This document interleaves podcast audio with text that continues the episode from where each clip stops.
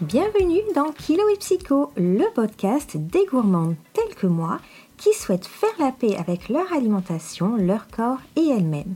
Je suis Myriam Felvia, psychologue et master coach en psycho-neuronutrition et je t'accompagne dans cette nouvelle démarche où les restrictions laissent la place au plaisir de manger et à la bienveillance.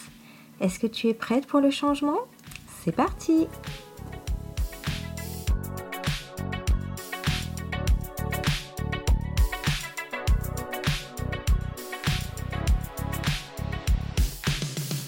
Hello les gourmandes, bienvenue dans ce nouveau podcast. Je suis très heureuse de vous accueillir aujourd'hui.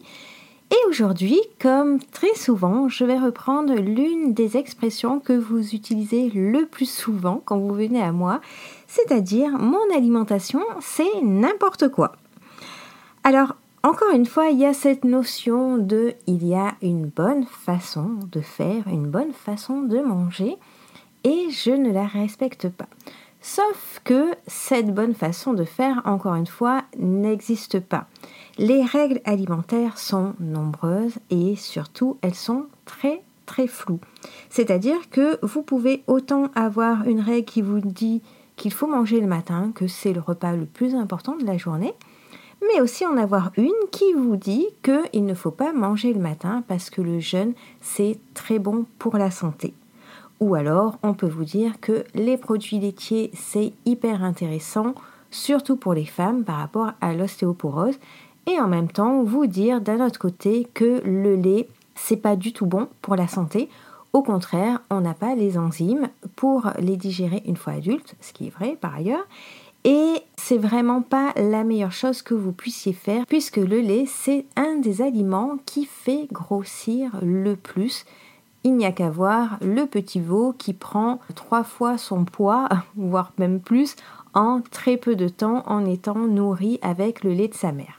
Donc toutes ces règles, même si elles sont contradictoires, sont quand même présentes à notre esprit et créent un stress et une culpabilité, puisqu'on a toujours l'impression qu'il y a une bonne façon de faire, mais qu'on n'est jamais dans les clous finalement et on est toujours à côté de la plaque et on se pose sans arrêt tout un tas de questions sur notre alimentation, sur ce qu'on doit manger, ne doit pas manger, quand s'arrêter, comment faire pour être enfin dans la bonne façon de manger. Aujourd'hui, nous allons voir ensemble deux raisons principales qui font que c'est compliqué justement d'avoir une bonne alimentation et que on part un petit peu dans tous les sens. La première, ça serait euh, l'idée que l'on ne doit pas grignoter, qu'il ne faut pas manger à certaines heures, que le goûter c'est plus pour les adultes par exemple, et que répondre à ses envies euh, c'est pas une bonne idée. Ça peut l'être à la limite dans le cadre d'un cheat meal, mais c'est pas tous les jours et c'est pas à n'importe quelle heure. Donc si j'avais faim pour le goûter par exemple, et que j'ai refusé de manger parce que je considère que c'est du grignotage et que ça n'est pas nécessaire, hein, parce que forcément c'est du sucre et ça va m'amener des calories. Ce qui va se passer vers 17h, 18h, peut-être même 19h si je mange plus tard, c'est que je vais avoir très faim. Et quand je vais avoir très faim, je vais prendre la première chose qui me passe sous la main et en général, c'est pas le truc super healthy qu'on a envie de manger quand on fait attention à son alimentation et qu'on surveille sans arrêt ce qu'on mange.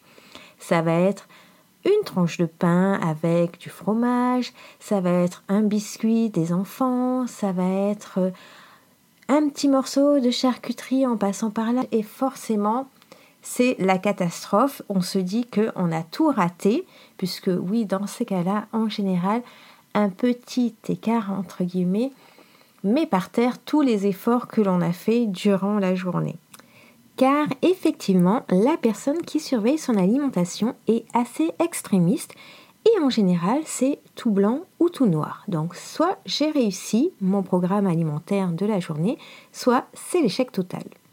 Donc finalement, la meilleure solution dans ce cas de figure, c'est de manger au goûter ou de manger quand on a faim parce que, encore une fois, grignoter, ce n'est pas manger quand on a faim. Ça n'a absolument rien à voir. Là, votre corps est en train de vous envoyer un signal disant qu'il a besoin d'énergie et vous, vous dites non, non, non, j'ai décidé que ce n'était pas l'heure.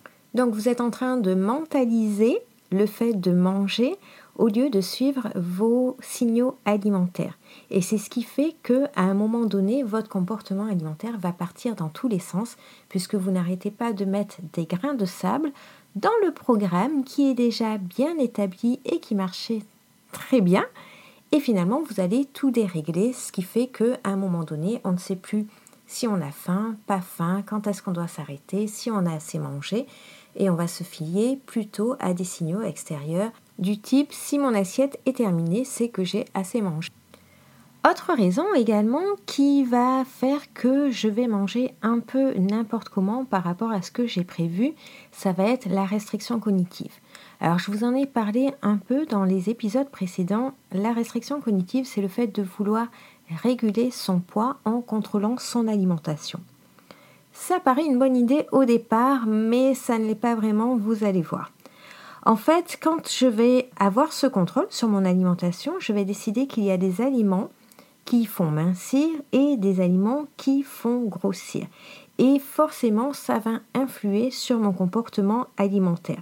C'est-à-dire que quand j'aurai certaines envies, je ne vais pas y succomber, puisque souvent bah, les envies c'est gras et ou sucré, en tout cas tout ce qui est envie de manger émotionnel.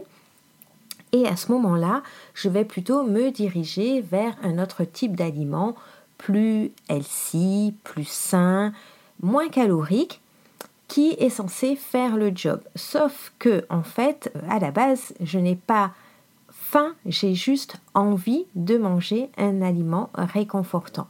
Et donc, le job n'est pas rempli. Et même loin de là. Donc finalement, quand enfin, après des jours, voire des mois, des semaines de frustration, je vais me décider à manger un petit gâteau, ce qui va se passer, c'est que je vais en manger plusieurs. C'est-à-dire que je vais avoir beaucoup de mal à m'arrêter, je vais manger en quantité et alors que j'aurais pu m'arrêter facilement si j'avais le droit chaque jour de pouvoir manger des gâteaux, à ce moment-là, ça va être très compliqué pour moi de manger en quantité raisonnable, selon moi, et de pouvoir m'arrêter naturellement parce que je suis rassasiée. Et c'est ce qui va me donner l'impression finalement que mon comportement alimentaire est incontrôlable, que je ne peux pas me faire confiance, que dès qu'il y en a un, je suis obligée de manger tout le paquet et que donc il vaut mieux ne pas en acheter du tout et ne pas être confronté à la situation.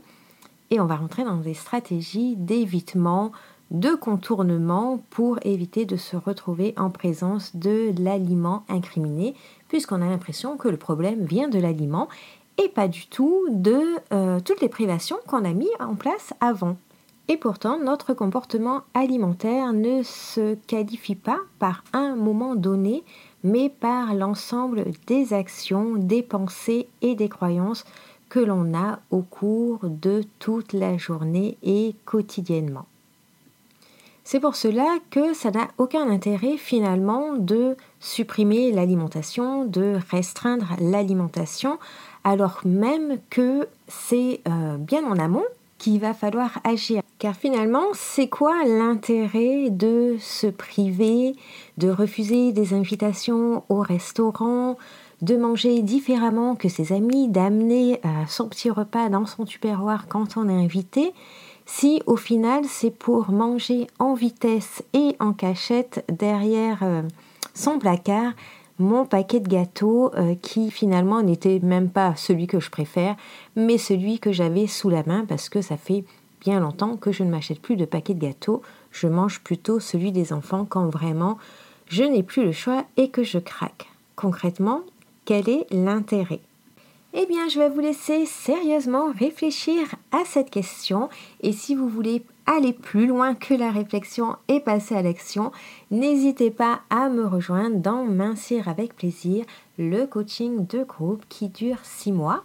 En plus, en ce moment, il y a une offre exceptionnelle pour toutes les gourmandes qui font partie de l'Instant Gourmand, donc le groupe Telegram gratuit dans lequel je donne des conseils en psycho-neuronutrition. N'hésitez pas à nous rejoindre, je vous mets tous les liens dans la barre de description juste en dessous. Et je vous fais de gros bisous et je vous dis à bientôt